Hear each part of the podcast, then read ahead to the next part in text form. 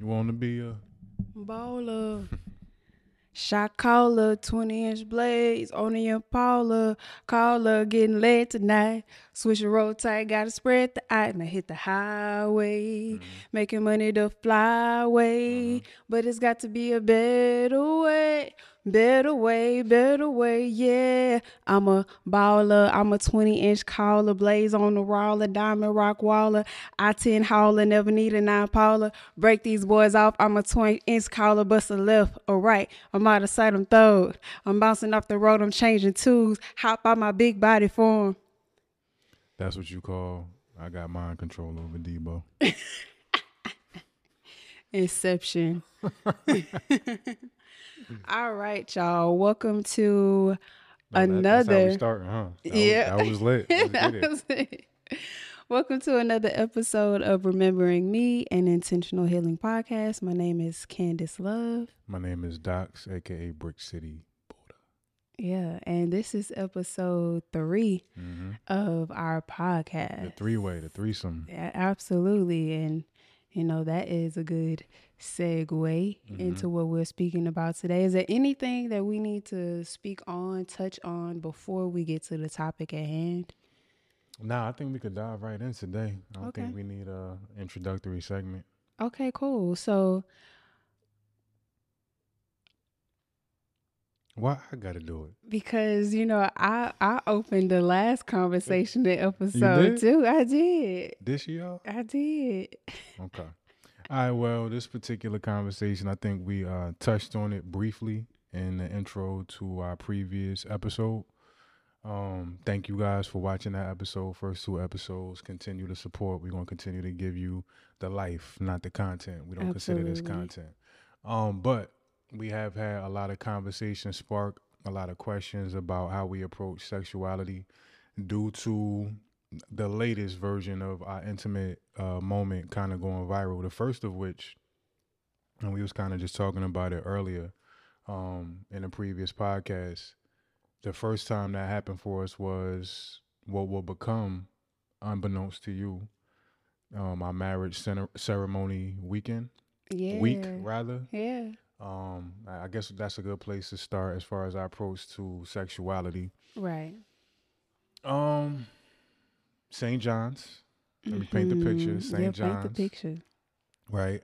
Um, this is the first time any woman had any ever done anything to this degree for me. Like I was low key and high key uncomfortable when you was like, "I want to do something for your birthday," and I want to run something by you. What voice is that? Yes, it is. That's her voice. But yeah, when she first told me that she wanted to take me on a trip, she wanted to fly me out, y'all. It's the first time got I ever I got out. flued out. And when she first told me she wanted to go to St. John's for my birthday, like I had to just wrap my mind, more so my heart, around being able to accept Mhm. that level of love. I, you know, I've gotten gifts before, but nothing to that degree. Um, and I was already like, still am, of course, completely in love. So I ain't need all that. But when she said it, and my heart was like, nigga, you, you better get your heart and mind wrapped around this. We about to go to St. John. Straight up. Um, from that point, she also had a few other tricks up her sleeve. So she already had that plan like three, four months in advance. I knew we was doing that. I have never been surprised for my birthday before. Never had a surprise party. Always low key one and one. Um, but she pops up coming from fourteen hundred miles away. She pops up in New Jersey, and mind you, she kind of knows my community. And at that point, she really didn't. She's doing recognizance on my Yeah, Instagram page, right. trying to see who's commenting on what, who I seem to be affiliated with, and just sending people messages like, "Look, I think you one of Doc's friends. I'm doing a surprise party. Can y'all come?" Um, so the day of, I just want, I just wanted to chill, um, knowing knowing I wasn't going to be with her. I take my holidays when I'm by myself as opportunities to have to spark romance with my creator. Um, and we'll get to that in our approach to sexuality. But I planned on just being by myself that day, dressing nice, but being by myself. Except for a shout out to Shino, the owner of Blueberry Cafe. She was in cahoots. And she was like, Docs, I want to take you uh, to lunch for your birthday. I'm like, all right, cool. And mind you, she's popping up from 1,400 miles away. a lot of women probably don't feel comfortable popping up and they live down the block because they don't Yeah. know what they may actually run into but this is the level of trust that we have in our relationship so she um she literally flies out gets everything done i'm thinking i'm just going to lunch with um shino and she's starting to say all this extra stuff and something's starting to the wheel's starting to turn like hold up, what's going on here and right when I started to figure things out, I opened the door and it's a whole surprise party that day. And then she also had a ceremony to initiate me into what we call my babahood. Mm-hmm. And it's interesting because the first one of the first gurus I sat under, his name is Baba. A lot of gurus end up taking that name. It's you know um, aspects of fatherhood, spiritual father, and I have kind of been that in my community for a while. Very much so. Not even kind of. Right. But sh she did a ceremony that also went viral that initiated me into that. Got the flowers out, had the community crowd around me, washed my feet. Some of y'all may have seen that one too. And all this leading up to us going to St. John's. Yeah. So before I turn it over to you, I kind of knew you was if I was ever gonna have a one, I knew you was that from a very early stage, even before we started to get romantic. Um, but by this point, it's just like, bruh, like, it's too much at this point to not like really, I, I guess, take a leap of faith, even though it wasn't that. I knew what it was. But after that ceremony, I knew this about to be my wife. Yeah. And we had all these conversations. We don't want no relationships. We don't want no titles. We ain't getting married. I don't care about none of that. And it was a part of me that is like, all right, am I overstepping my bounds? But it was a way bigger part that said, no, she don't even realize that she wants and actually needs this experience mm-hmm. beyond you wanting to make her your wife. So on our way to St. Before I got to St. John's, I went and got the rings, got things set up. I didn't know how it was gonna flex once we got there. I kind of let her pick up from that point, but we wanted to lay the groundwork first before we get to y'all understanding of how we approach sexuality. Yeah, and all of that was just a beautiful time in our relationship. Mhm. And you know, we acknowledged that we were together, but Mm-hmm.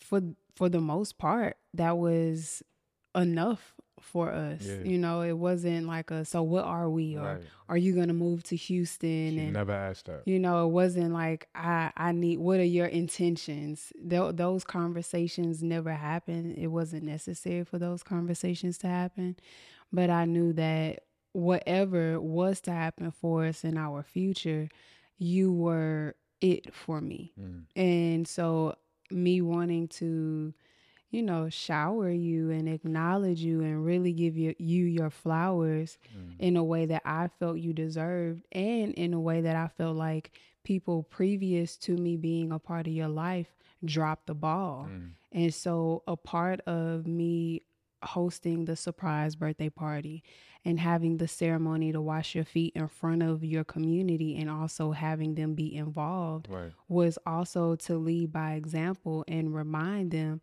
when you have someone who is pouring into you the way that you pour into everybody that you meet, it is unacceptable for you not to acknowledge this man in the way that he deserves and is supposed to be acknowledged, period. So it was like, here, acknowledge the person that has been guiding you in this process.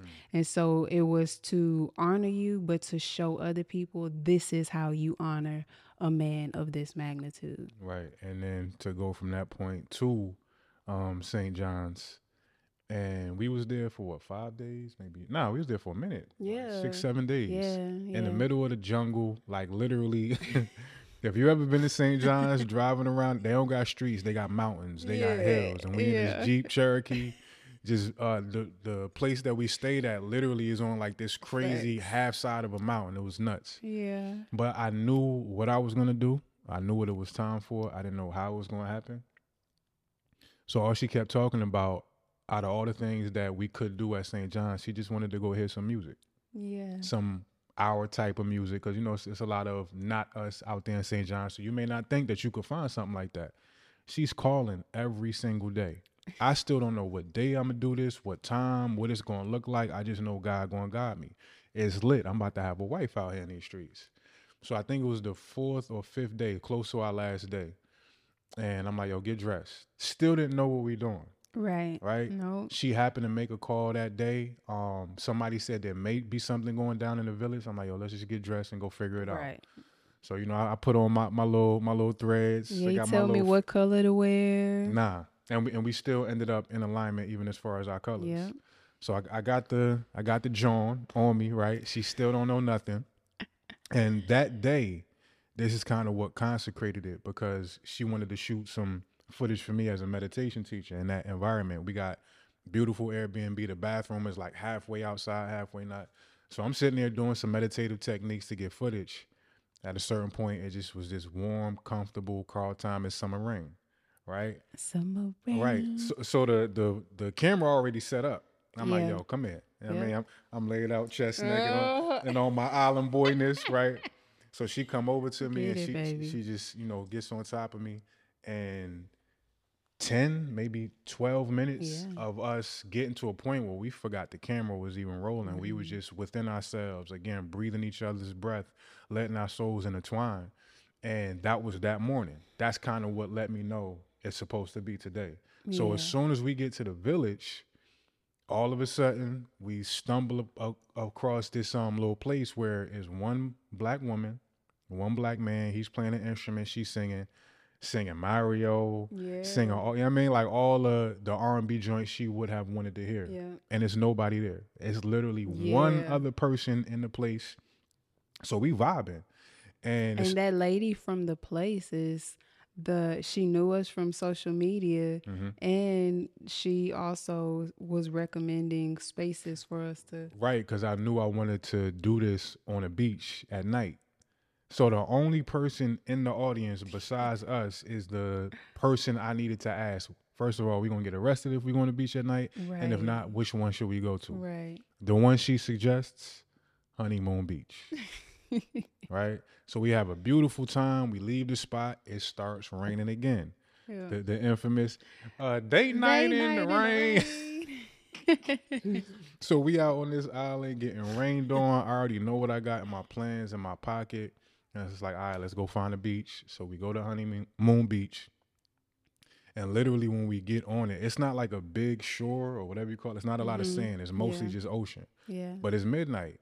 Ain't no lights, ain't no street lights out here. You really can't see see anything right all you can smell and feel and hear and sense is just these beautiful waves under all these stars and there's nobody around we felt like we was the only people in the universe at that yeah point the only thing that you could see was the moon. Exactly. We couldn't even see each other. Yeah. So at a certain point i'm couldn't even see each other. Right. At a certain point I'm, I'm still like all right so how am i going to spark it though? I know it's about to happen right now. So we just vibing.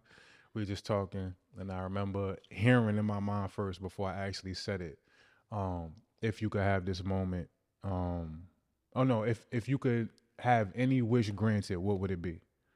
And i asked her that and she was like to have this moment forever got down in front of her both knees Mm. and after all the conversations, after all the walls that may have been around her, your heart, hmm even previous to me, all that came crashing down. And she I just felt the hand shaking. I felt the crying. Again, I can't see her. We soul to soul. I could literally feel like ancestors and angels lined up as our witnesses. And you know, this is very rare. I don't know anybody else who's had a wedding where there's nobody there. Even when you go to court, there's still a witness. Right. It was literally just souls that was wit- witnessing this.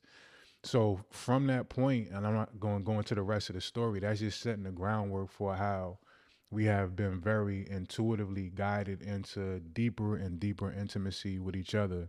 That even down to you saying over and over, "I never want to be married," to that moment, letting you know that you needed and wanted that, and that could only be with yeah your boy. Absolutely, because you know when we first, I tell this story all the time. When we first got together, or not even got together, but when we first met and we first started talking, I don't even know why or how this conversation happened, but we made it very clear. I don't care to be in a relationship. I don't care to ever be married, or it didn't even matter to us at that time if we were sexually active. Mhm. We were just so enthralled in our personal evolution. And so um, I had been single for four years Mm-hmm. prior to meeting my husband, and I was very much so okay with being by myself. And then I was very much so okay with being in a relationship that didn't have any titles Right. because there was no expectations and it felt like freedom. And then I was very much so okay with not asking a whole lot of questions that were unnecessary to try to figure out. Mm. And so in my mind, it was like, okay, well, I didn't want a relationship, but I'm here. And then when you proposed, the excitement that came over me was like, who is this? Like, you crying. And I used to always watch videos of women cry when they got married, and it just did nothing for me. I never thought that that would be me. But our connection and you knowing that my spirit wanted that and needed that, even though I had convinced myself that I didn't, it just felt like being chosen to the ultimate degree, which is a wound that I have worked through for a very long time and still work through at times, um, not feeling chosen. And that moment was like just feeling chosen by the person that you love and would love to spend your life with. I was literally on top of the moon that was right there in our ceremony. Mm-hmm. And when you say that um you know ancestors were there with us, it felt like ancestors, angels, mm. any any beautiful entity that was there to congratulate us was all mm-hmm. there watching. And so that was I got home, we played our song. When I was little, I used to always say when I get married, I'm going to play uh uh what's his name? With the bald head. The Yeah. Yeah, what's his name? Kenny Yeah, Kenny Lattimore. I'm gonna play Kenny Lattimore. So he played Kenny Lattimore the whole way driving back to our villa, and then we also played it again in our villa and like there slow right danced. now, as you saying. Yeah, we slow danced and did a lot of other things afterwards too. And mind you, like, you know, she got little hands and I ain't know what size ring they got. I got the smallest one I could get. Ring still baggy. She don't care. She just all out here in the middle of the island. We get back, we big battle rap fans. It was a huge event. You know what I mean, we had got some island pizza. We lit. She, I got the battles going after. You know, we kind of just settled down. She just prancing all over. Just she ain't caring about no type battle. I was dancing around that whole place. I didn't hear nothing Right. else going on. Right, but some of the the small moments in intimacy, like we talked in our last podcast about, oh no, last night on the IG live about the ethos, Yeah. and I'll bring that up again in this one for those that didn't see that. Our first date and our first time being intimate was in a space that we call the ethos. There are five elements according to certain spiritual sciences. Of course, we all know the four: um, fire, water, earth, and air. The fifth element is called ether. Um, like Plato and Socrates, that's what they pretty much call the divine force that's flowing through everything. So, being that we 1,400 miles away, when we started to cultivate this relationship, before we even knew that's what it was, um, I was just compelled, and this was sparked. Like I go back a little bit further when I really got into quantum entanglement, and that was one of the first articles I sent her that made us vibe. Yeah, because Um, I when I saw that he was into quantum entanglement, I'm like, oh, I love the idea of quantum entanglement. Anything quantum, that type of realm of existence, I've studied that so deeply. So to know that he also studied was like, oh man, somebody who can have the same conversation with me as I have with myself. Right. So with that being said, quantum entanglement is pretty much um, the observation of you know quantum mechanics scientists and stuff like that have witnessed and observed celestial bodies on opposite ends of the universe, not just galaxy, opposite ends of the universe that are in unison, undeniably connected, move and shift in the same ways, and there's a complete science on this. Um, I think uh, Einstein called it spooky movement at a distance or something like that. So y'all could look up the mechanics of, of quantum entanglement. But I say that to say, way before she came around, um, when I really started to throw myself into these tools and techniques, I came upon a technique that was given to me by my spirit called energetic hugs. And at that point, I'm not teaching meditation for a living. I'm still broke, disability, all that stuff. And on Facebook, I just start saying, if anybody need a hug, anywhere in the country right now, do this experiment with me. And one by one, of course, mostly women, one by one, they started to be like, all right, let's try it. And they mm-hmm. would feel it. And I was doing this, you know, free of charge for like a year. So I already knew that this was not just something you read in a book or in an article. So I remember I was compelled to say, you know what? Let's go into the ethos.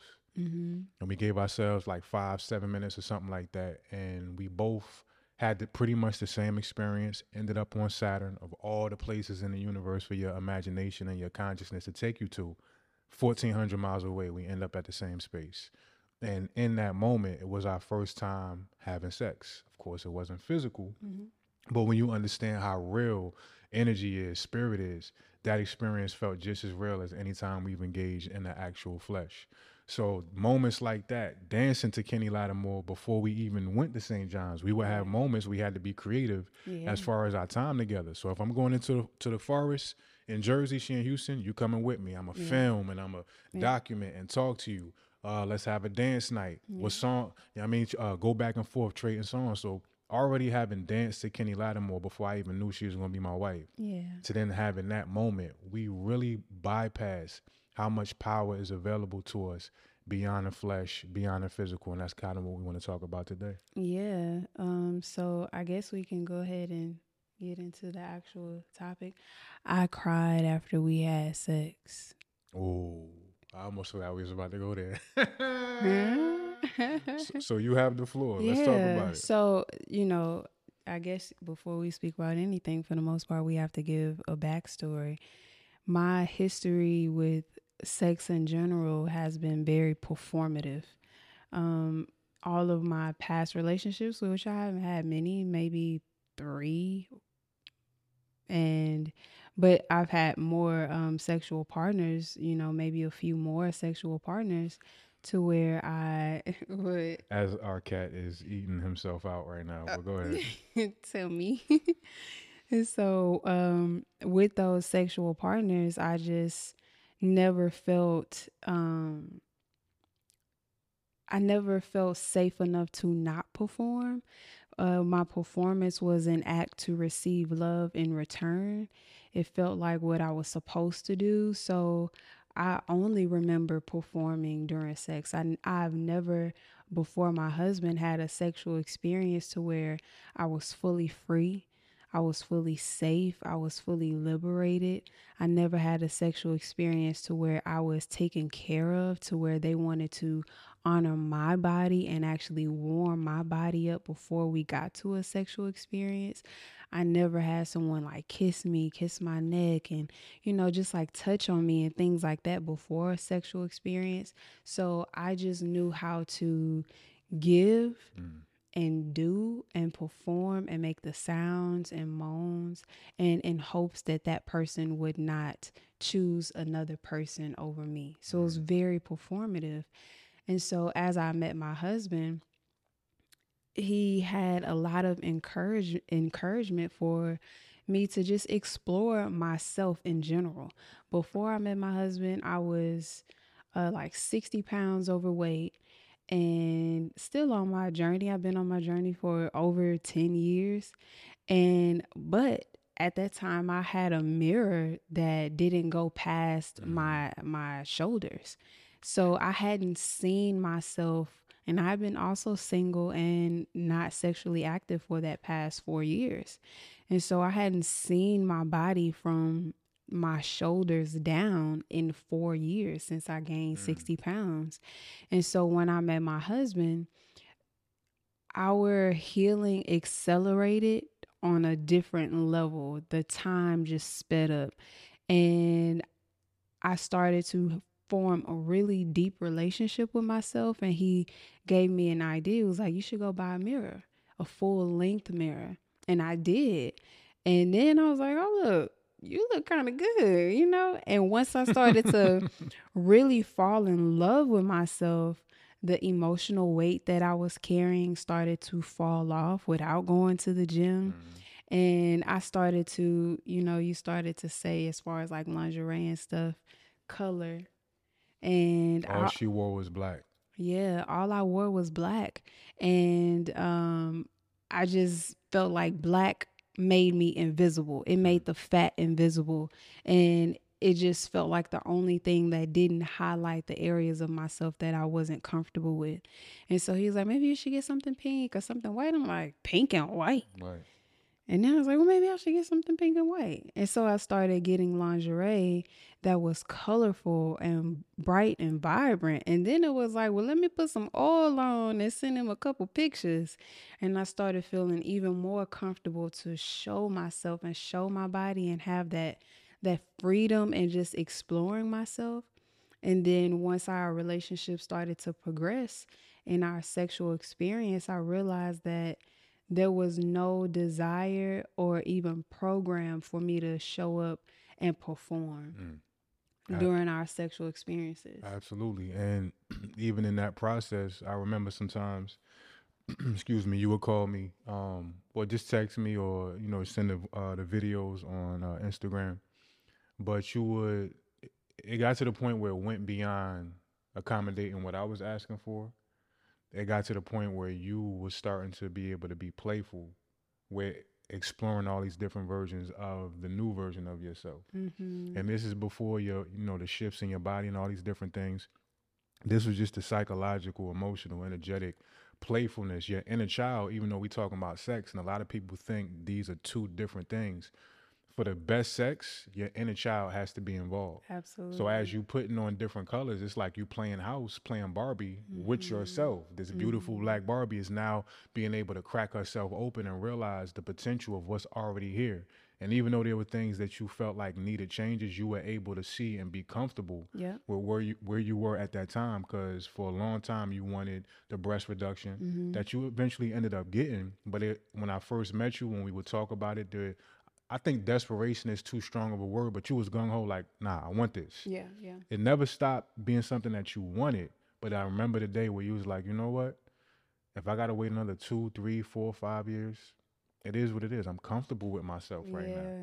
So watching you start to go through that evolution beyond what was, of course, working for me, Mm-hmm. um, to see you start to blossom within and for yourself, to yourself, that was a beautiful process to watch. And all of these types of moments where you always say, "This is provision." Absolutely. A lot of women in society and a lot of men have accepted this program. The only ways we can provide is to physically protect, of course, p- provide financially and be good in the bedroom.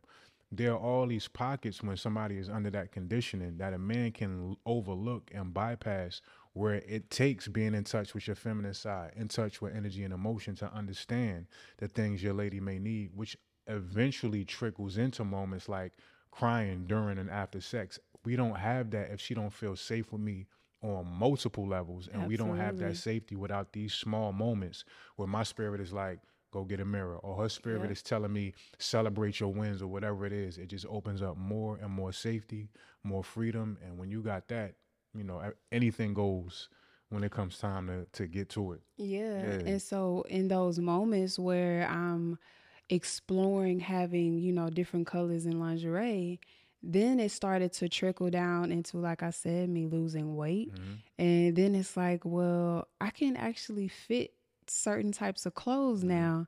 And then the clothing that I wore was more playful. And so it felt like I was in an adventure with myself and having the safe space of my husband being like, nah, do mm-hmm. you like mm-hmm. wear the colors and, you know, do this. And everything that I put on, he was admiring and in admiration of, which just get, like gave me even more umph to, like, I think I want to explore this, or I think I want to wear my hair like this. And so having that type of freedom and liberation coming from a very closed off shell. And, mm. you know, I have a background of military mm. 10 years, seven years as a police officer. So since I've been 18 years old, I've been in a masculine uniform mm. and I haven't had the ability to hmm. tap into my femininity at all, even though I'm very soft in many ways. But in those ways, even when it comes down to me getting my nails done now, doing my toes now, I'm still working on exploring the adventure of being feminine in those aspects. And I had none of that. So that's why it was easy for me to just wear black. And now when you're wearing color, you start to feel more womanly. You start to feel a lot more feminine and soft, and then you can welcome in love a lot differently. You can allow yourself to receive love a lot easier. And so, my husband was holding such beautiful space for me to explore these uncharted territories. And he was um, really in- inspiring me to continue to go into these spaces and explore my body.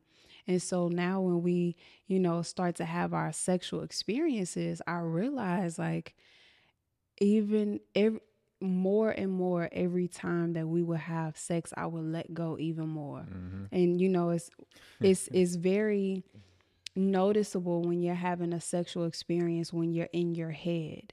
And I recognize that more and more each time I was less in my head and more in our experience and mm. our sexual experience, our spiritual experience.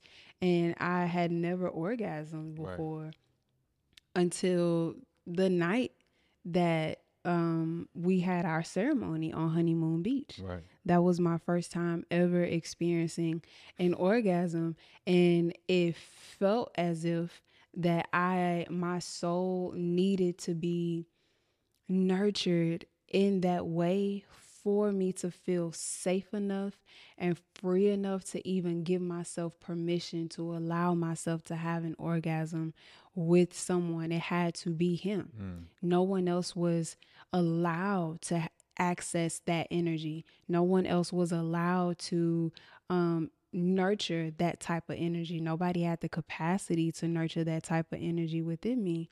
And so now in our sexual experiences, I'm fully liberated and still finding more ways to be liberated. Mm-hmm. Um, you know, I, I recognize that in those moments where I was in other relationships, like being on top mm-hmm. was, and I had never had sex sober. Mm. I'm five years sober in March. Thank you, baby. Mm-hmm.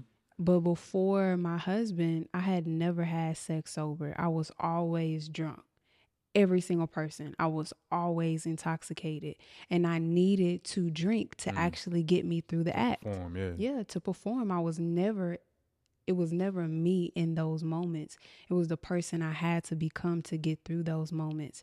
And so now with my husband, I'm fully present in every single space and even like with something it's like with the artist have you ever seen when an artist has all of this confidence when they're on stage mm-hmm.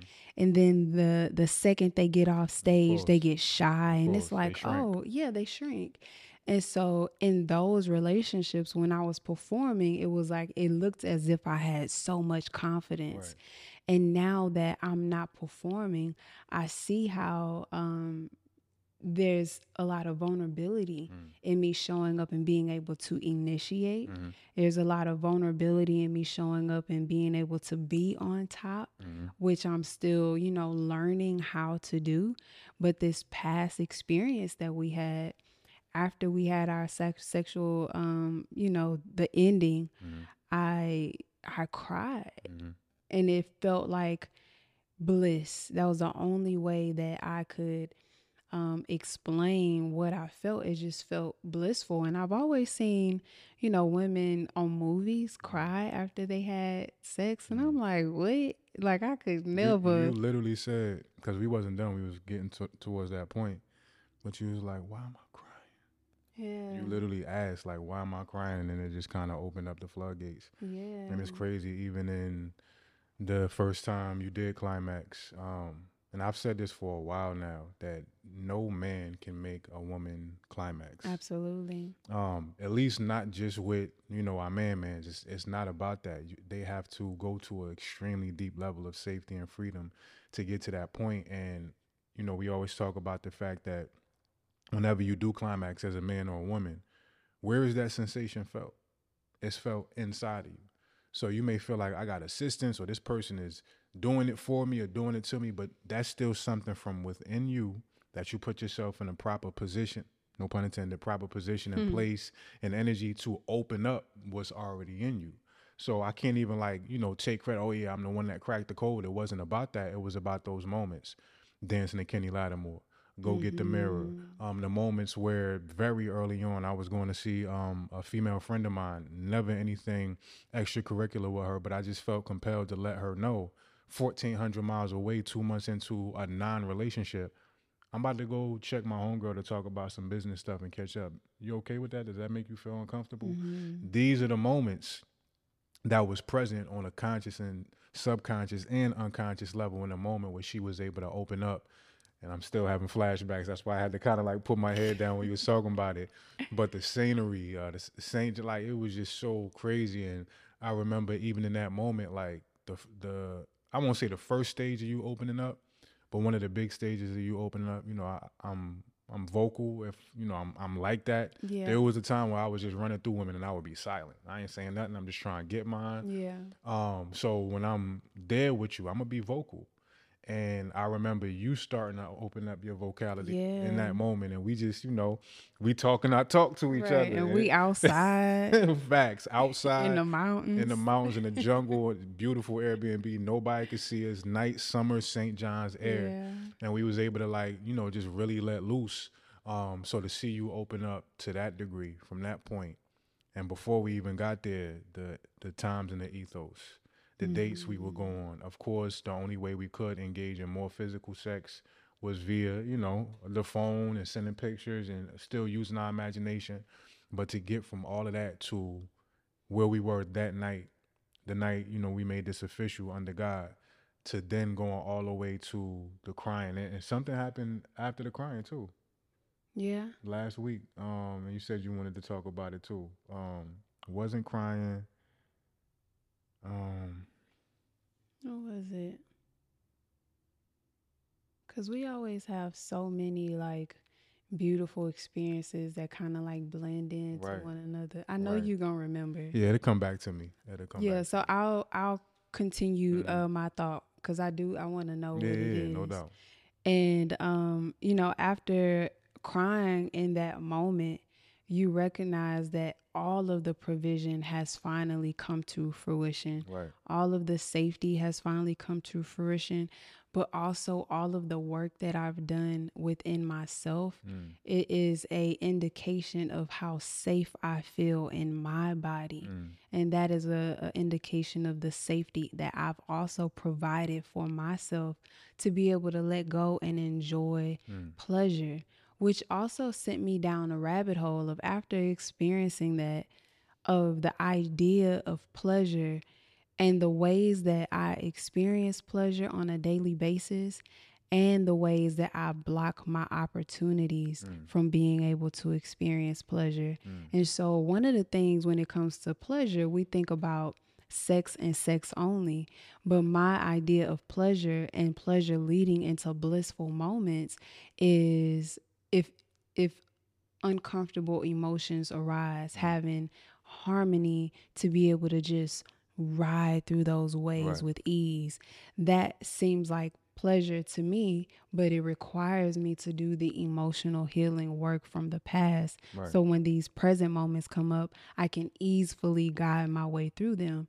Pleasure also looks like like now really being mindful of the food that I'm intaking. So every day Been day doing a great that. Thank you, baby. Mm. Every day that comes by, I'm able to really enjoy my day without being fatigued, without um, having emotions that are unregulated because the food is still processing in my digestive system, not having issues with my digestive system, not having issues with my skin, Mm.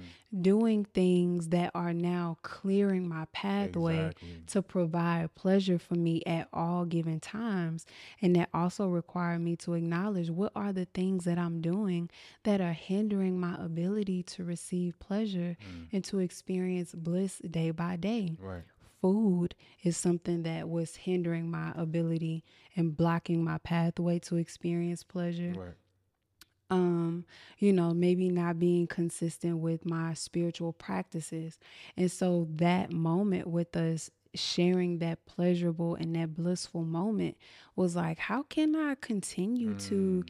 experience this on a daily basis? It- there has been a shift. it- I- yeah. That dot is just connecting as you say that. Yeah, even from that, I created an altar in our home to where we have a beautiful space we can go sit at and honor God and feel God's presence. And my husband even said it feels like his throne in our home.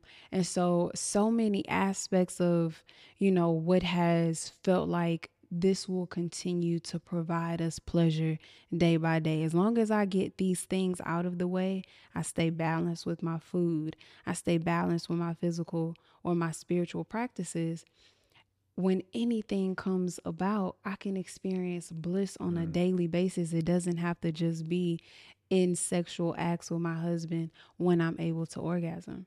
Right, and even you going back and forth in your mind, maybe two, three days ago, you was already maybe three, four uh, days into your shift, into your balance um, uh, relationship with eating right now, hmm and you was like, you know what, I think I want some ramen today. Yeah.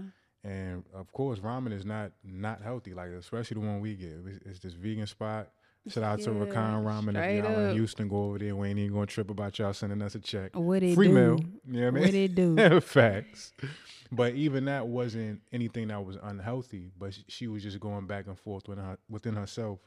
Is this too heavy for me to intake right now? Yeah. And I, you know, I sat there, I talked with her through it, and it got to the point where my guidance was just about reflecting what she may not have realized the spirit was already saying, because she's going through all these scenarios of, you know, I don't want to feel heavy the next couple of days. I feel so beautiful. I'm like, and light. I'm like, that's what you're supposed to do then. Yeah. Like, yeah, you know what? You're right. And then out of that came the fear of the old program, which Yes. was, you know, you would talk about the addictive behavior you used to Absolutely. function in because that's not the case no more. Right. But within that paradigm, it was all or nothing. If I'm gonna eat ice cream, I'm gonna eat ice cream Yes. every day, five, six days straight, this, that, and the third. So now being in this this window of I'm eating good, I don't want to eat ramen and then fall completely off the horse. I had the reminder like that's not the belief system you have to continue to carry. Right. And she started to cry in that moment. These are the little pockets that, you know, result in moments like in actual physical intercourse. And even as the crying started to happen, my job was to stay in it, right? Yeah. Make sure beyond anything physical that there's a release happening here. So I need to hold space. I need to hold the foundation for her to continue to get that out. And as I'm in it, I'm just, you know, massaging her back, stopping, you know, uh, breathing her breath, making sure Yeah. she good to continue to let, allow that emotional release to happen through the sex. People laugh at Kevin Gates a lot, and I'm gonna remix something he said. He says, you know, when he got some some some good something in front of him, he prays beforehand. Mm. I'm gonna go a step further. I feel like when sex is balanced between two people that are supposed to be connected and aligned, sex is prayer itself. Absolutely. So when you have these pockets that you're not bypassing and you're doing all this clearing of space, when we talk about addictive behaviors, I said this in a live last night. Um, the dopamine that we are constantly strung out on. There's so many different ways why our dopamine uh, neurotransmitters are stimulating us from the, the foods we eat, how much we um, scroll online, the likes, the comments, binge watching shows, um, the smoking, the nicotine, the drinking, constant stimulation. And down regulation is when your dopamine receptors get so stimulated that they need more to be able to produce the same pleasure.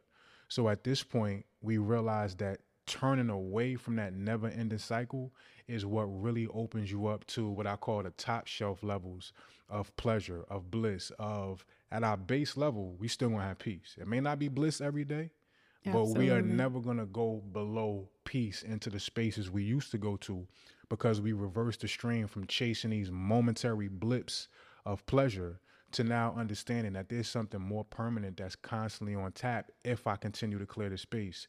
In the article I read last night, dopamine receptors can die. They can be severely injured, but even the ones that are severely injured, they can be repaired. But the study said it took about 12 months to repair it back to its full uh, level. I did a year of celibacy. Mm-hmm. I mean, so reading that, it just was like, yo, if you really do the work, if you really scale back and redirect your intention towards things that are going to sustain themselves, that's going to trickle not only into your bedroom with randoms, that's going to open up the portals to the type of love I never thought existed beyond a fairy tale or a movie and vice versa. Yeah, and I think what really has to happen instead of allowing the pleasures that ultimately um, are distractions. And like I love to say, distractions don't feel like distractions until they're done distracting you. Right. And so a lot of the pleasures that people have and not a lot of the fun sexual experiences, they don't recognize that they can have those pleasures in other formats. Mhm. And to me, pleasure feels like ease. It feels like doing what I need to do in these moments. Right. So, in my future moments, I can explore those types of pleasures without um, without it hindering my bliss. Mhm. And so, uh, like I said, really being able to identify what is holding me back from being able to experience these types of pleasures because it doesn't have to always be something that's on 10. It doesn't have to be um, drinking alcohol. It doesn't have to be smoking weed. It doesn't have to be sex. Pleasure could feel like, man, I had a very easy day. Right. I had an emotional day, but I handled those emotions very well. Someone mistreated me, but I have clarity on on the situation. And so when you are really Mhm. maneuvering in a way that is conducive to pleasure always being there and having the capacity to be able to see pleasure in different formats. Right. Because normally it's like love. We only see love to be when it comes from a romantic partner. Right.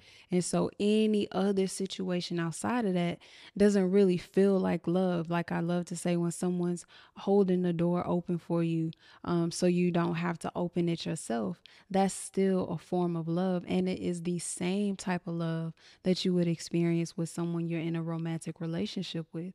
And so when we stop taking a priority off of what feels like what we know to be pleasure and acknowledging all of the other aspects of life that's kind of showing us this is pleasurable too. You just have to reprogram the mindset. It doesn't have to just be sex, it could be having watermelon that feels hmm. so nourishing hmm. and watermelon that feels so juicy that it that you feel proud of yourself hmm. for making a decision that actually honors your being and I think that, you know, our moment in me experiencing that type of pleasure and that bliss, it gave me the opportunity to really hone in on how can I experience more of this in so many other ways and actually be intentional about me experiencing pleasure, creating the format for me to experience pleasure. Even when it comes down to the the ramen, Mhm. I recognize that if I eat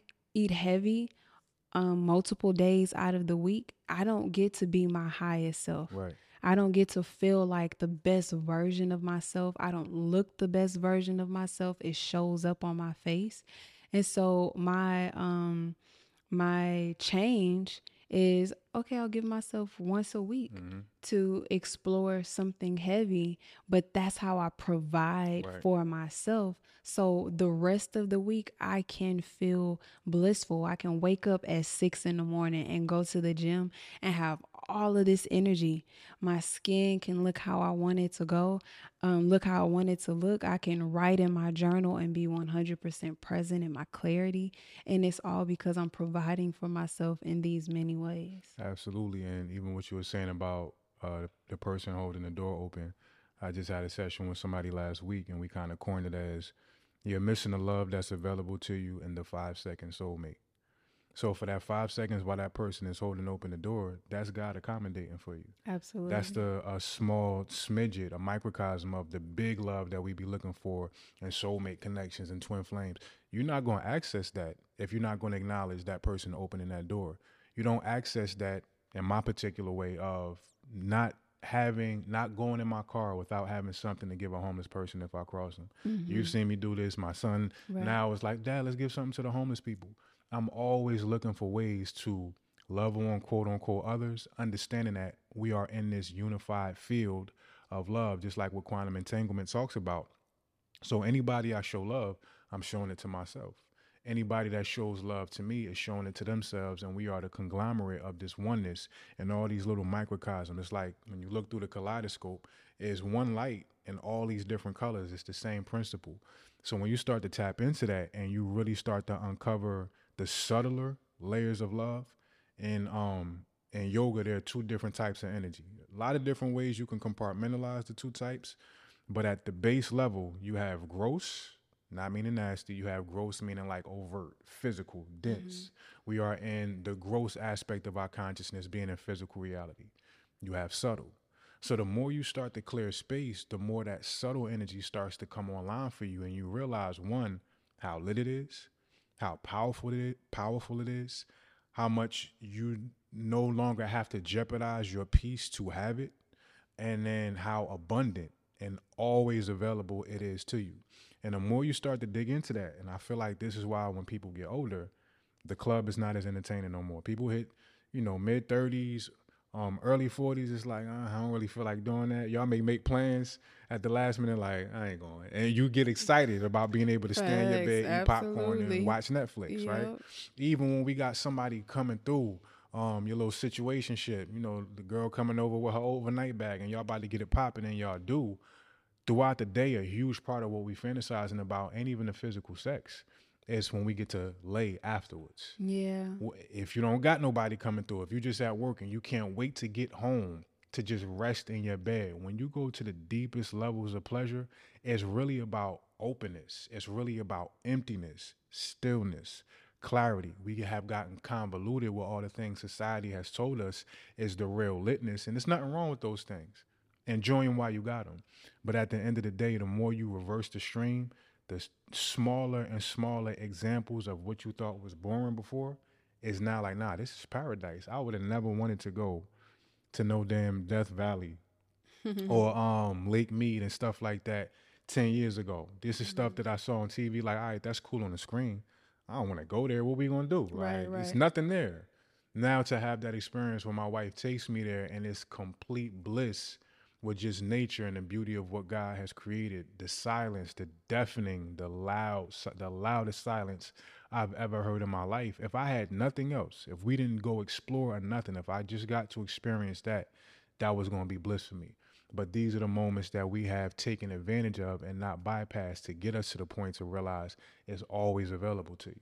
Yeah, and I also think the relationship with freedom, the relationship with self liberation, and the relationship with self because you can only meet another person as deeply as you've met yourself, mm. which means that to feel liberated during any experience, specifically a sexual experience, to feel that freedom, to feel that pleasure, mm. this has to be a world, a reality that you have spent intentional time with cultivating inside yourself to go to the depths of your being to be able to to thrive in your hell and also to be able to thrive in your heaven. And so that also looks like creating that real deep authentic relationship with yourself acknowledging what you like and what you don't like, how you like to be touched, how you don't like to be touched, um, how you like to be spoken to. And also, what I like to tell my clients is creating a love Bible. Mm. And this looks like what feels like love to me. Mm. And when you acknowledge all the ways that feel like love to you, you can receive it and you can show up in it. And so, what looked like and sounded like and felt like love to you at 21 is not going to sound like love, feel, and be love at the age of 33.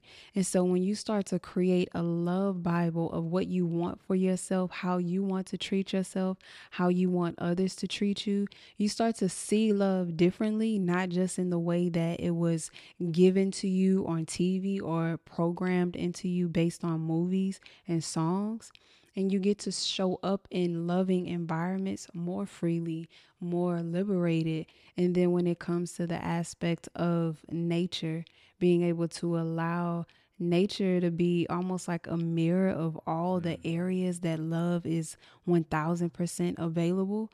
When you go out into nature, to heal, grow, evolve, or form a deeper relationship with spirit and God, it's inevitable that you see how everything is love how everything is directly connected. This is why quantum entanglement right. is beautiful because now and like if you look on my videos, I spent a, a few months like doing my healing in mountains. Mm. It was a, a mountain I was in in Glacier National Park. I was there for a few months just spending time by myself. And I see a bear and uh, its baby, its cub, you know, walking side by side across the street and you're able to see the love in that pairing and how I just had this beautiful experience with nature which opens the door for me to have a beautiful experience with myself like oh my god I'm so brave. Mm. I'm out here in the mountains for a month, two months at a time by myself. I'm doing these things by myself in nature and then you're able to see the love in environment, the love in other relationships, then you're able to see the God in all of relationships. Absolutely. So when it's time for you to start to you know, and people say all the time, I want to find a relationship like yours. Hmm. When it's time for you to be a part of a relationship, you've already cultivated so much love within yourself. When people show up, they have no choice but to show up and reflect the love that you are already emitting. They have no choice but to show up and reflect the freedom that you're already in. And they have no choice but to reflect the liberation that you're giving yourself permission to embody. And one of the main things I see on a lot of our posts or, you know, lovey dovey type of posts on Instagram, the recurring comment, I don't know where it came from, I don't know who started it, but every woman be saying it God, I see what you're doing for others. Facts, yeah, yeah. And I get it, but in reference to you talking about nature, this just came up too. Um, one of the greatest aspects or attributes of nature is its scope, its openness, mm-hmm. right? And nature is accepting of everything. Just like, you know, one of the the things, the questions I ask when I'm teaching people meditation to kind of push their mind beyond the minuteness of I'm this body in any room or any place you ever end up in, the most abundant object isn't going to be people. It isn't going to be things or objects or furniture. It's going to be space. So this space was completely different seven, eight months ago before this was built. Absolutely. Right? Space didn't say, no, I don't feel like having a house here. Space was open to it. It accepted whatever needs to come into space. And at a certain point, this structure will fall in 100 years, 200 years, whatever it is, and space will still be here and it will allow a new shape to be taken. A huge part that's blocking people, I think this is going to be a big one. I have never really said this before, is judgment, is lack of acceptance. And I don't mean like overt judging somebody, I mean those little funny judgments you making in your head all day, every day about this person doing this or dressing like this, all that stuff y'all do online and piling up on somebody when they have a, a, a funny moment or something like that. These judgments are sending a message to the universe. Um, this, they're there, separation. It's not being tolerant and understanding of how energy needs to flex in all these infinite different ways. So judgment a lot of times puts up these walls where 1400 miles away, I was in three or four years of not judging anything. It don't mean you just take anything or accept anything into your environment. It means whatever somebody got to do for themselves, you allow them to do that without any ill will towards them all those little pockets that I started to open up in these ways is what opened up the portal to be able to establish a relationship with somebody that's 1400 miles away. Right. A lot of my female clients would say, well, docs, ain't no good dudes in Jersey, ain't no good dudes in Atlanta, whatever it is.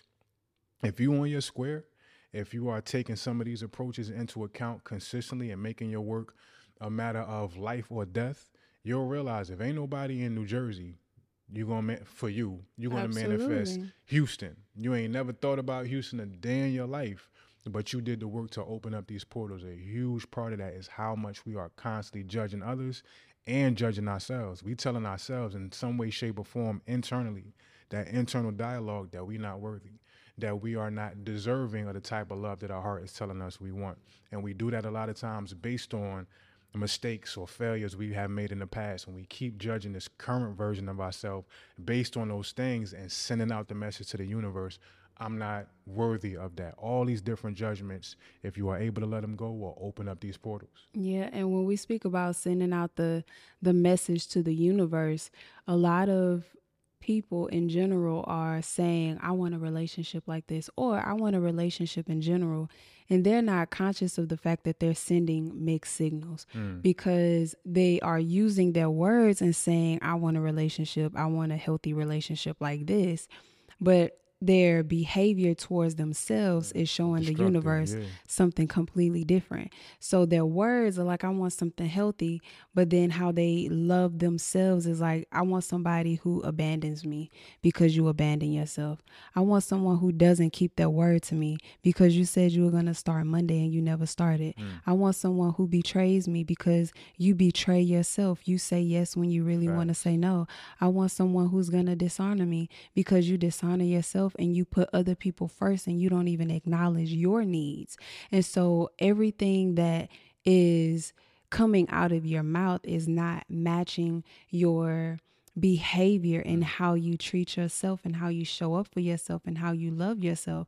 So you're sending signals to the universe that you do want a toxic relationship, you want an unhealthy relationship, you want someone who treats you how you treat yourself. Right. And that's always what's going to happen. You're going to always attract the partner that is a mirror and directly reflects what you either need to work on or is going to reflect who you are. And so, if you are a person who is not showing up for yourself, is not diving deep into the ways that you need to deeply love yourself, honor yourself, apologize to yourself, mend relationships with yourself, mend um, situations that have happened in your past, you're going to attract partners that also dishonor you. If you don't even give yourself permission to cry, you're going to attract a partner that doesn't even have space to Exactly. hold space for your emotional moments. If you don't give yourself permission to be in flow, you're going to have someone who is probably pressuring you to just not do anything, to rest, to be still, so they can show you all the areas that you're out of alignment in your life. And so the only way that you can attract the type of love that you desire and the type of love that you truly want is you have to start showing up for yourself and loving yourself the way that you wish another person would love you. And I remember um, speaking to Shino, I had found an old picture of me at my high school graduation. And she's looking at the picture and she's looking at me, looking at the picture. She's like, That's not you. I'm like, What you mean? Yes, it is. And she was like, Yo, look at yourself. Look at your, your facial features. Look at your bone structure. Look at how your eyes are shaped, all these different things. And I'm starting to look at it. And it's like, I know that's me when I was 18 years old, but it really didn't look like me. That was the first time I kind of came face to face with the fact that we have the ability to change our DNA within a lifetime. Um, if you, of course, take this work seriously. Of course, a lot of people know about epigenetics, right? The the information that you know makes somebody susceptible from you know uh, their lineage to be prone to be alcoholics or drug abusers, substance abusers, all these different things in your DNA. That information is stored. Usually, it takes a few generations. The church calls it generational curses. It's all these different terms, but you can reverse that depending on how hard you go within a lifetime. And I remember as you were saying that, my 13 year relationship that I always talk about that kind of cracked me open. Mind you, at the end of it, when we was kind of going back and forth, trying to make it work, trying to not make it work, um, she had went back to the dude I quote unquote took her from. This man went to jail for literally trying to kill her, right? Um, at a certain point, to break the bond that we had, I admitted that I was cheating at the time with a bunch of different women my spirit knew uh, that there would be no coming back from that. But we still went on about a year and a half to two year journey of trying to figure it out. It was already ir- uh, irrehem- irreprehensible damage. My bad. But I remember at certain moments where I was getting accustomed to the fact that like, yo, she's really with this dude, and there's nothing I can do to change this situation. It would still be those times where my fingers would literally start to text to tell her I miss her or whatever it may be. This version of myself that I ended up becoming was literally at war with the old version that would have stayed that person. And I had to come to grips with the fact, just like you did in that moment of, am I going to ramen or not? Do I want to continue the cycle I've been in for 13 years with a person that's not a bad person, but is obviously not meant for what I want out of love and out of my life? For a moment of laying with her, for a moment of having sex with her again or whatever it may be? Am I really going to continue this cycle for another month, another year, another 13 years at this point? And those decisions are what opened up this new version of myself. I was 40 pounds heavy at that time, all this weight, darkness under my eyes, like you talk about. I'm a completely different being. People that knew me from back then and come face to face with me right now, it's like, yo, who are you? These are the moments where you are able to unlock new versions of yourself. And when you do that, you unlock new communities, you unlock new levels of tribe, new levels of love and relationship. And that's another thing. When um, you and I first got together, you um, were some time out of ending your past relationship. I was four years into being by myself. But another thing happens when you are loving yourself properly and when the person that you have chosen to interact with is also loving you properly. Mm. Who you are does start to change. How you look definitely starts to change. So if you are privy to my journey, I've Right. been kind of a different person every year of my life I've looked different or I've looked the worst. And just recently, the past four years, every year I look like a completely mm. different person. But as you and I started to exchange energy, people started to acknowledge, like, oh, look, Right, you look different. right. The, And gl- so- the glow. The glow, and, and people would see you and be like, okay, Candyss, I see mm-hmm. your work. Mm. But what they see is how I was loving you properly right. in the way that you deserve to be loved and how that does change the aura it change, changes your energetic field it Facts. changes how people see you and so people don't understand that when someone sees you they see how you feel about yourself mm-hmm. and not only do they see how you feel about yourself they see what's encoded in your spirit in that moment. Mm. They see all of the open wounds. They see all of the trauma and they may not be able to diagnose exactly what it is but they see it on you. Mm. And that is the energy that you give off. It's the pheromones that you give off. They can mm. smell it as well and so when you're being loved properly and when you're loving yourself properly, it changes how people see you. You literally become a different person to you because your aura has opened up. You become more receiving for those people to love you in the way that you deserve to be loved. They're able to hold space for you in the way that you deserve for someone to hold space for you because now your energy is exuding an energy of love and not an energy of self sabotage or not an energy of allowing people to run over you and treat you any kind of way. And so when we started to share our energy, the healing that we were already doing in our individual selves, but the healing that we were doing for one another, everyone around us started to pick up on that energy and started to complement that energy. Because also, when it comes to who you are attracting, they are paying attention to the energy that your heart is giving off. And so if you have a wounded heart, you think that you're giving somebody the googly eyes mm-hmm. and they literally are picking up on the fact that it looks like gargoyles Right. coming out of your spirit. Right. And so you're like, oh, they ghosted me. They didn't answer the phone. How come they don't never text back? And maybe I should text them first.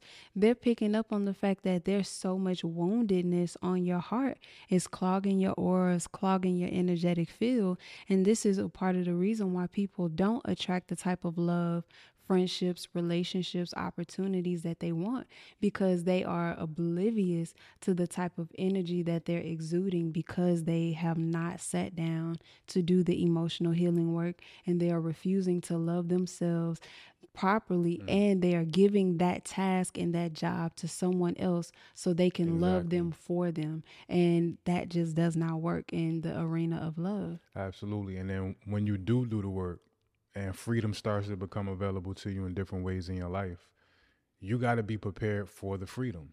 You got to know how to handle the freedom because after the relationship with my son's mother, and you know, people kind of looked at it strangely because I was a good seven, eight months into that shift, that separation, whatever you want to call it. And, you know, when I started to pop up with you, even a bit longer after that, it was like, well, this was kind of quick. Like you said, we are on different timelines. When you take your healing seriously, moment to moment, you kind of expedite the process. Absolutely. It don't take you 10 years to mend a broken heart. I was in that thing day in and day out, uh, you know, d- doing self scrutiny, self examination, sitting with my sitting with my emotions, and that opened up a level of freedom energetically where the initial wave of what I felt when I told my son's mother, like, nah, we can't do this no more. I felt like I failed. I felt like I mm. failed as a man, as a husband to be, as a father. I'm about to break up my home. Had that not happened, Lord knows what could have happened as far as us damaging each other emotionally, energetically, even physically, or what could have happened with my son if we were still in that environment. I see now that it has worked out for everybody. But in that interim, when I was in a beautiful space before Candyss showed up, I was entertaining someone. Never got to the point of us getting sexual, but there was something in like I guess my soul already felt yours downloading mm. because I had freedom. I had complete autonomy to make that choice to go further with that particular woman. She was cool and all of that. But when it would get down to it, it was something in me with all the freedom in the world that said, nah, not here, not yet, not this. Had I put energy into that, I know she don't pop up on my timeline. I know I don't pop up on hers. I know we don't get to that point. So it's one thing to clear the energies. It's another thing when you now have the responsibility of having the freedom and you no longer can rely on what the Bible said. Right. You can't rely on what the Nation of Islam or the, you know, the Hoteps and all. You have to make your own Bible now. You have to structure literally piece by piece, atom by atom, choice by choice, your own universe now. Now you are God and you got to know how to handle that freedom and really have a, a ear turned inward. And and that comes with the meditation. That comes with the hours of silence. When i met her she was doing every single morning before she would even pick up a phone. She ha- she's having an hour of internal listening. You got to kind of sit your butt down and learn how to listen to that inner voice. Yeah and you know the 4 years that i was single i had to sit down and it wasn't an intentional, oh, I'm to be single for four years. I'm not to have sex for four years so I can manifest a relationship. It was solely because I knew that solitude, stillness, and nature was exactly what my soul was begging me for so it could heal in the capacity it needed to heal. Exactly. And so when you chose to start to move forward with me and other people um, you know, didn't like that to right. be quite frank them, them them people ain't know me they like where the hell she come right. from and so what they don't understand because most people are speaking regurgitated information they mm talking about healing mm-hmm. they can mm-hmm. teach you how to heal mm they can read all the stuff out of the books and they can regurgitate it because they have a beautiful memory but nine times out of ten these people are not actually doing right. the healing work that they're telling you to do and so what people realize if you are really doing the healing work, what takes you five years to heal right. takes me two hours. Right. What takes you five months to finally acknowledge takes me 10 minutes. Exactly. All it takes is for me to deep, deep, deep cry and I'm good. All I need is a day of silence without moving, giving myself permission to allow my soul to purge, and my healing has already take, taken place. And that's because we have done the work to really sit with ourselves, to not be afraid of ourselves, to not be afraid of our darkness, what people like to call shadow work, to not run from ourselves. Right. And most people run from themselves, so they don't understand how when you are deeply in solitude and deeply in stillness and deeply in silence. Right. How that speeds up your ability to heal what people would call emotional pain, emotional trauma, and emotional wounds. So, you didn't need five years right. to sit around and soak and be sad and be angry and hold grudges and come to terms because every single moment was the moment of you doing that. In my four years by myself, every single moment was a moment of me doing that. Even if I had to call off work to say, you know what, I need a full day mm. to honor the fact that I need to cry all day long mm. without having to shut it off and act like nothing was wrong with me. Mm. And that's the part that I feel like people just really didn't understand is how time is different right. for us. And when you are really intentional about doing your healing work, that that that time really speeds up your process of healing. And you're not wasting time, you're not wasting energy. So pretty much based on quantum entanglement, I spin matched. Absolutely. In, in all of the cosmos, you got this being Docs over here, Candyss over here. We were at the exact exact spin, and now 1,400 miles don't exist. And a huge part of that is not wasting time and energy. And when you start to get familiar and established and comfortable with still stillness and silence, that's a practice. It you is. don't just jump off the porch and like, okay, I can be still for an hour. It hurts. It does. It's excruciating, and the mind goes eight, right? But when you do get established in it, you start to realize how empty, how frivolous a lot of our conversation is. Um, not you know relationship wise, but just in general, we just be small talking, and Man. every time you small talk, you got new thoughts coming in that are sparking memories, that are sparking projections of the future. So just to have a regular conversation, there's still a war happening between the spirit and the mind. Spirit wanting to be present, and now your mind is going all over the place. I got to make accommodations to be able to have some of the conversations I do. It's one of my female friends from Jersey. Shout out to Indigo. She hit me about a week ago. Um, I knew I didn't have the capacity yet to have whatever conversation we was going to have. I had it yesterday. We had our beautiful moment. But you start to realize that I'm wasting a lot of my attention and my time with just talking, with just filling the silence with something. It's to the point before I moved here, you know, I don't know as many people in the Houston community yet. But, you know, anytime I'm anywhere in Jersey, and you already could attest to this, sometimes in New York, somebody always know me. That's usually turning into some type of conversation. So there will be times where I'm in my community, I'm in Newark, going to familiar places, and people are, what's up, docs? And trying to spark up a conversation. And I'm like, day of silence, regardless of where I'm at, I'm going to appease what my spirit wants for me today. Whether I'm around people or not, I'm not going to let the pressure of just talking infiltrate what my spirit is asking of me. So these are the levels of sacrifice you got to make. And when you do that, you go from the healing to the freedom to starting to understand how to handle the freedom. And then you go to a certain sense of programlessness. The things that may have worked for you four or five years ago, four or five months ago, four or five days ago, now you have the ability to allow those things to shift when your spirit tells you to do so. As far as sex, you know, months at a time of semen retention, and not just because we was in two different places. Um, that was just part of my regiment for a long time. Now I'm in a space where you know we we turning up a lot more than we have been used to been doing uh, doing previously, and a part of that is my spirit saying, "Yo, you got a wife now, bro. Like this is what you've been asking for for your whole life. There's a yeah. new program available to you.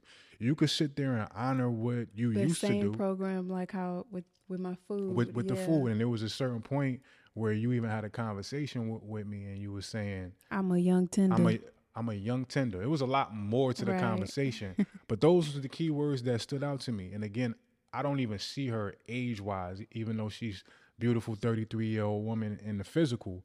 I see her as my equal in some ways, my elder, as far as her spirit, right? But in that moment, it brought me back to the humanness of, bro, you are married, you are a husband, you have a wife. There are certain things that are not obligatory, but you now have a new program, a new universe that you can develop with this woman. Mm. And just those words, I'm a young tenderoni, however you said it, like, nah, it's lit. Because I was under this belief that, you know, um, every time I ejaculate, I deplete, and there is a certain science and truth to that. Sure, right. But that's in situations that I didn't have a soulmate on my hands. So mm-hmm. now when I'm mm-hmm. engaging, I'm being stimulated in other ways that are providing energies I didn't have access to doing semen retention for six, seven months. Because my energy is also pouring back into exactly. you. The love, the the reciprocity that you receive from me on a daily basis is not taking from you. How exactly. most unhealthy relationships is just take, take, take. And I'm pouring back into you, rubbing your feet and right. rubbing your back and rubbing your head and right. you know, really showing up for you in our union the way that you show up for me. Right. So to be in a space where there's really no rules, and the rules that was the rules yesterday is not going to be the rules today. Yep. Ultimately, it leads you to a place where you are now comfortable walking through this forest of life blindfolded because that's what we doing anyway. Absolutely. No matter how much you crunch them numbers or try to plan, life going life is going to do what it want to do. So when you get to the point where you are accepting, again, going to the judgment, beyond judging people, we judge life and how it flows. And this is what causes angst and depression because we feel like life shouldn't do that. Yeah. When you have the openness nature has, the space in this room has for this building, for this edifice, when you have that for life, now there's no longer a reason to be depressed or feel pressure. If ain't no money coming in in December, that's what it is. Now we're in January, it's lit. Whatever way life chooses to go, you are with it. And that's the ultimate romance, the ultimate relationship of allowing life to do what life knows how to do. Yeah, and that aspect that you touched on about um the the freedom once you have that freedom you know what are you going to do with it and i think when it comes to acknowledging that the foundation for having a loving relationship with yourself inviting love in no matter who, who it comes from is to have the foundation of silence stillness and nature Right. and really giving yourself permission to practice being in those spaces, Right. which also means everybody can't come. Right. Every situation is no longer a situation that you can be a part of. The clubs may not be a place where you can go and be. Right. Now it's time for you to acknowledge the person that you want to be, the the soul that you already are, and it's time for you to step into that role, step into that that responsibility, step into your sovereignty and regain the autonomy of what your soul's purpose is, which means people, places and things have to change. Mm. And you are going to have to give yourself permission to no longer entertain the things that are weighing you down Right. and give yourself permission to start practicing, exploring, and adventuring in the things that are going to aid in your pleasure in the future. So, all conversations are not conversations that can be a part of anymore. Some friendships are going to end. It's inevitable. Some people are going to see you as the villain, and that's okay mm-hmm. because you're changing at a rate that makes them uncomfortable and they can no longer relate to you.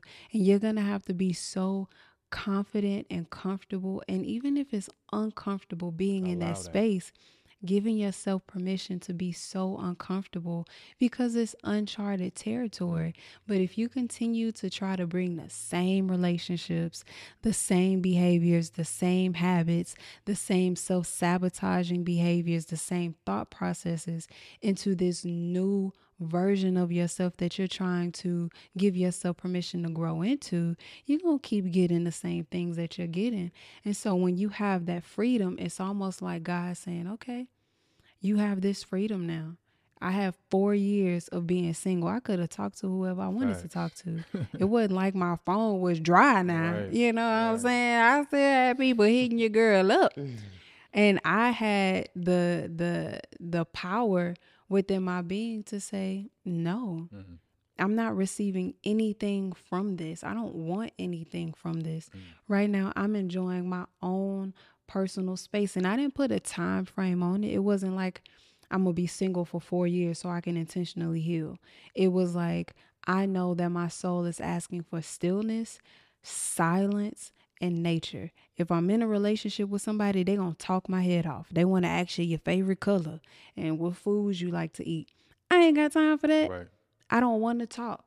And that's also the aspect of my life now where people are requiring conversation from me. They want to Right. call, they want to text, they want me to respond.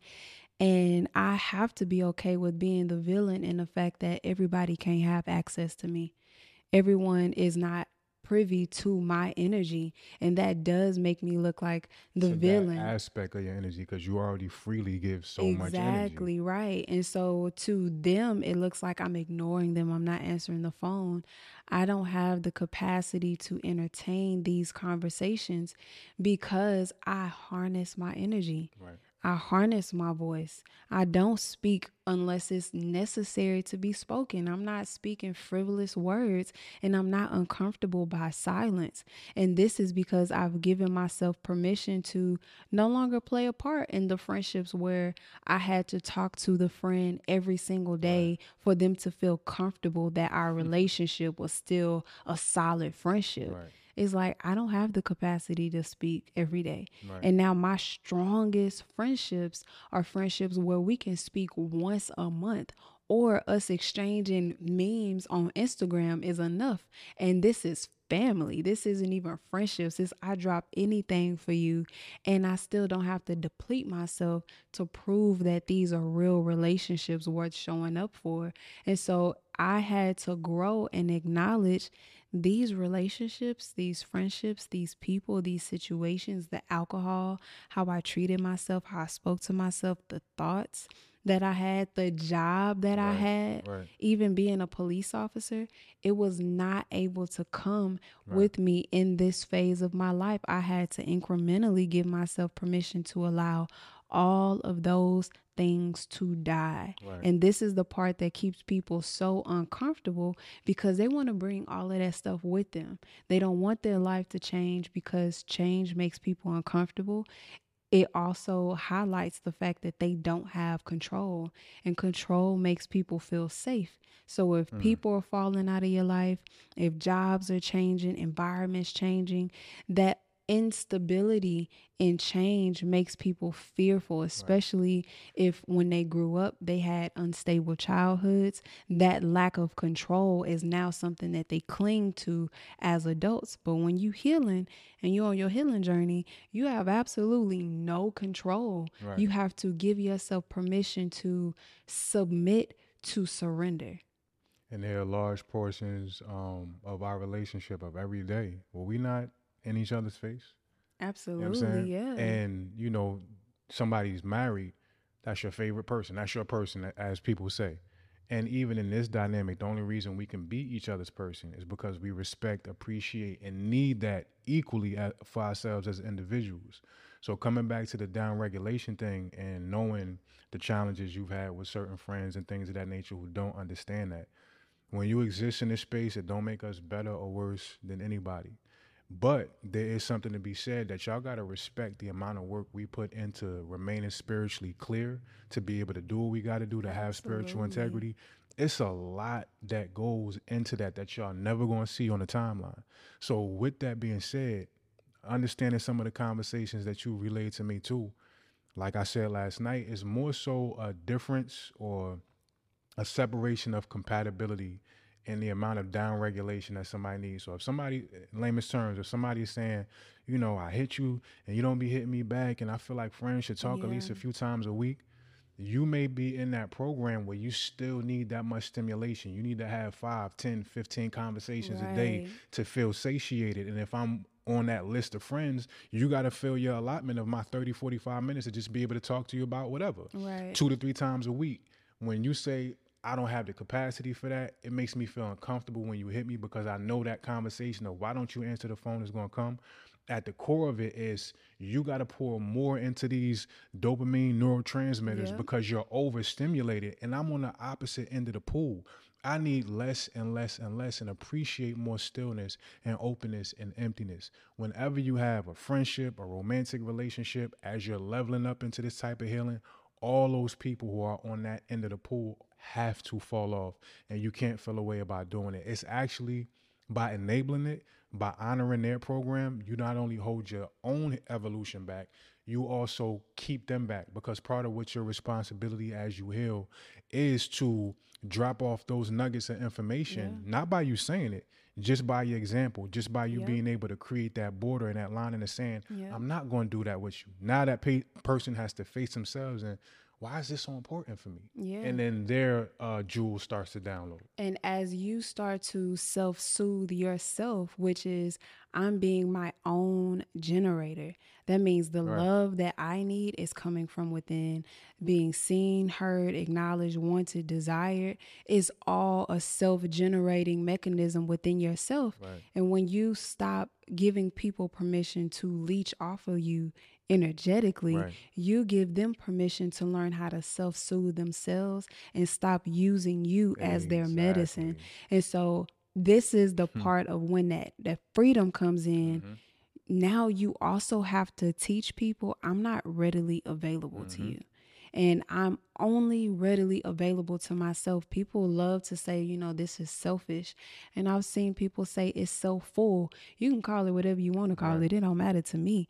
But you need to make sure that your healing is the priority. In my healing process, it is my passion Right. to emotionally heal, to spiritually evolve. That is something I'm deeply passionate about. Nothing, nobody has permission to step in front Not of that process. Mm-hmm. And that's why my husband and I work so beautifully because our foundation is individual foundation first. Right. It's his individual relationship with God, my individual relationship with God, Mm-hmm. his individual relationship with his own soul's evolution, my individual relationship with my own soul's evolution. And then Bring it together. Yep. the foundation is our relationship. So when you are healing and growing and evolving, you recognize that this is about you. Right. So if people want to call that selfish, it's completely fine.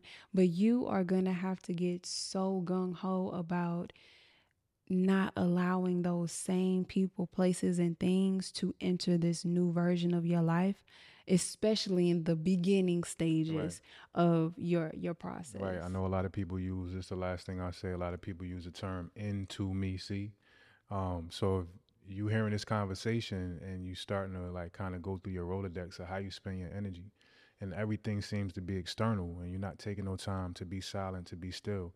Where's the time to look into yourself to be able to unlock some of these different things? Once you are willing to take that step, I guarantee you, everybody I've seen do it, everybody I've been honored and um, you know, just been able to help through it, assist in a process, being a counselor, being a meditation mentor. Everybody I've seen do the work, I've seen their life blossom. It's without fail. We not special. God don't like us more than you. Right. It's just really a matter of prioritizing the number one relationship is what you discover within yourself. Not when the TV on, not when somebody coming over, not when you at the movies or the club. When there is silence and your mind is running haywire. What's the verbiage happening beneath what the thoughts are saying? What is your spirit and your soul saying? When you take that seriously, intimacy is available in every moment of your life. Absolutely. And, you know, one thing that my husband and I was talking about earlier is when it comes to a lot of people who are speaking about healing and growing, it's, it's specifically on Instagram, mm. the information is so regurgitated, mm. but no one is stopping to ask, do you have proof of your life story? Right, right, Is there somewhere I can see your evolution? right. And so for my husband and I, people have been able to actually physically see our evolution. If you would like to see a part of my evolution, I have it in my highlights on my Instagram and it's titled My Story, to where you can actually see all of the things that I have been through, Right. all of the things that I've healed through, I've evolved through. And so sometimes when we have the conversations about the only way that you can experience the intimacy of self and love and God is if you let these things go. But we also don't speak about that SHIT is very hard. Facts.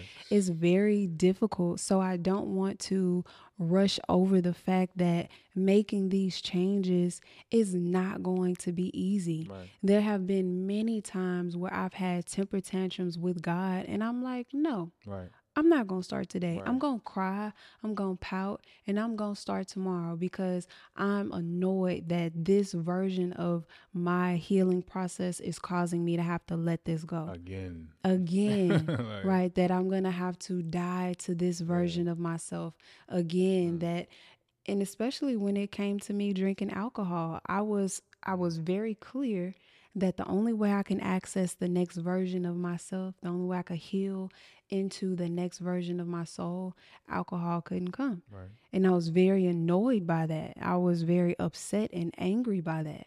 Even when it comes to food, knowing that I really thrive when it's fruit and vegetables. Right. When I start adding in all of the other mm-hmm. extra stuff, I physically see on my person that those foods can't come. And so there have been many times where I'm like, no, I don't want to do it. Right.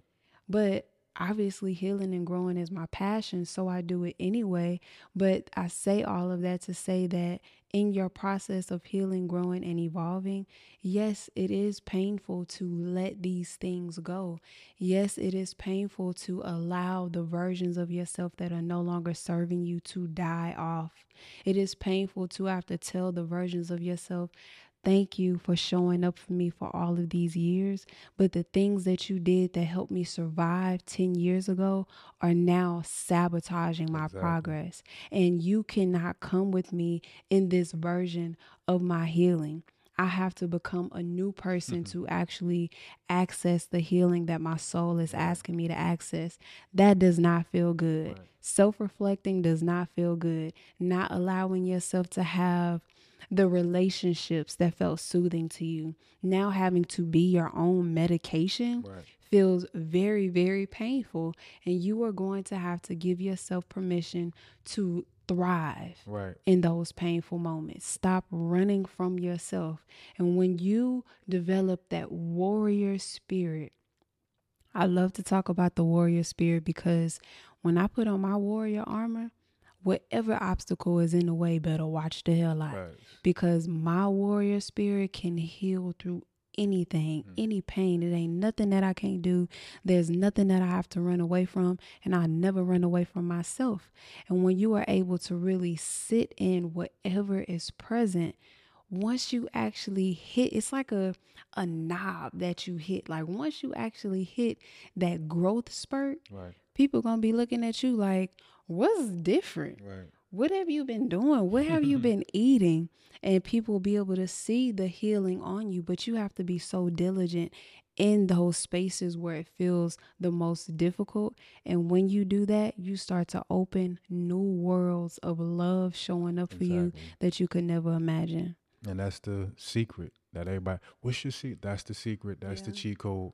And even in that last bit of what you said as we close out, um, when people may think it's arrogant when you do have to cut those ties, I've done this with myself. Absolutely. Over and over and over again. So there's a certain level of cachet you start to build, like I call it spiritual callus, where it's like your skin just starts to get t- gets tough, and if people do look at you a certain way, um, you understand that you have literally laid down multiple versions of yourself to maintain your peace. At that point, nobody else gets special treatment if I've done this to myself and yeah. with myself over and over. Yeah, because it's not the fact that you can't come. Right. There's versions of me that right, can't exactly. come either that I can't even allow. I can't allow certain conversations right. with myself, let alone certain conversations with other people. Exactly. So that's just a part of the process that people have to give themselves permission to start getting used to. Absolutely. So. And so I think now we can just go into our our question. We're gonna wrap it up.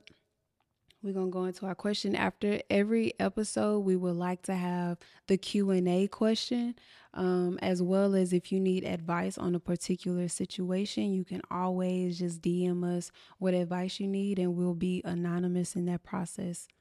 So today's question is from, I believe this is Queen X Desh um, from Instagram, and she asks, "How do you master detachment?" Well, I started the last one, so I think you can start this. Um, so as the resident meditation teacher on Remembering Me, the Soul Healing Podcast, um, I'm always bring it back to the level of thought. And when you have enough stillness, you start to be able to see the mechanics of how the mind works, how a new burst of what I call mental activity and or a thought happens every 0.5 to 3 seconds. So there's still immense emotional work that has to be done, the journaling, the burning the candles, the sage, the chakra stuff. All of that's still beautiful or if you're somebody that go to church, the mosque, they're all different pathways unique to what your soul needs. But the spiritual fundamentals of it is starting to be able to recognize the circadian rhythm of what you feel attached to. So at a certain point for me, it was alcohol, it was weed, it was food, it was sex. Those thoughts throughout the course of a day, I will realize out of an hour, food is popping up 10, 15 times and I'm I'm trying to figure out the most unhealthy thing I could get just to satiate my taste buds. Weed is popping up seven times an hour, and I'm smoking three, four blunts. So all those things you start to be able to confront and recognize the rhythm, the algorithm of how these thoughts create realities that you feel like you attach to person, place, or thing. So if you can catch the seed thought before it blossoms into this fantasy world in your head, it gives you the space to recognize, okay, I'm on the precipice of falling into that maelstrom of energy again. Let me do something different. Let me direct my attention into a different space or person or thing or um, uh, experiment with myself, whatever it may be. You got to be able to catch those seed thoughts that turn into the eventual attachment. Yeah, and I think the only thing I'll add is when it comes to detachment, you also have to be mindful of who is attached right. and why. And so there's a term called DID, which is dissociative identity disorder. And basically, it acknowledges um, when people have multiple personalities. And so, the only difference between, in my opinion, people who have multiple personalities is that they actually identify who the personalities right. are and they give them names, right? And so with us, we have multiple personalities, but we are not really privy. We fronting to, about it, yeah. Yeah, those personalities. A different person shows up. There's a Chinese proverb that says something to the effect of When you're with your friends, you're a specific person. When you're with your mm-hmm. parents, you're a specific person. When you're in front of your grandmother, you're a different person.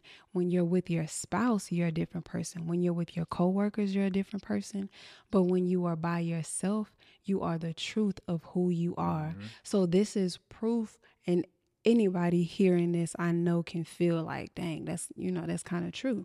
So when you are having issues with attachment, we have to figure out which version of you is actually attached, attached to the thing and why? Mm-hmm. where does it stem from? And this gives you a clear idea to know who is at play. Because if it's the nine year old you that feels like I have to cling on to this relationship because if I don't have the relationship, no one will ever love me again. You have to now acknowledge this don't have nothing to do with the right. present relationship in front of you. This is the nine year old that feels like no one will ever love her ever mm-hmm. again. And so the the, the detachment is the word that we're using, but ultimately you have a version of yourself that is deeply afraid mm. that you'll never be loved. And so the way that you acknowledge who is attached, that's where the healing part starts with. Place, yeah. yeah. So um yeah, this wraps up episode number three. three of the emotional healing podcast. So as always, continue to support, um, like, comment, subscribe. I always wanted to say that. I get oh, to say good, that now. Like, good, comment, baby. subscribe.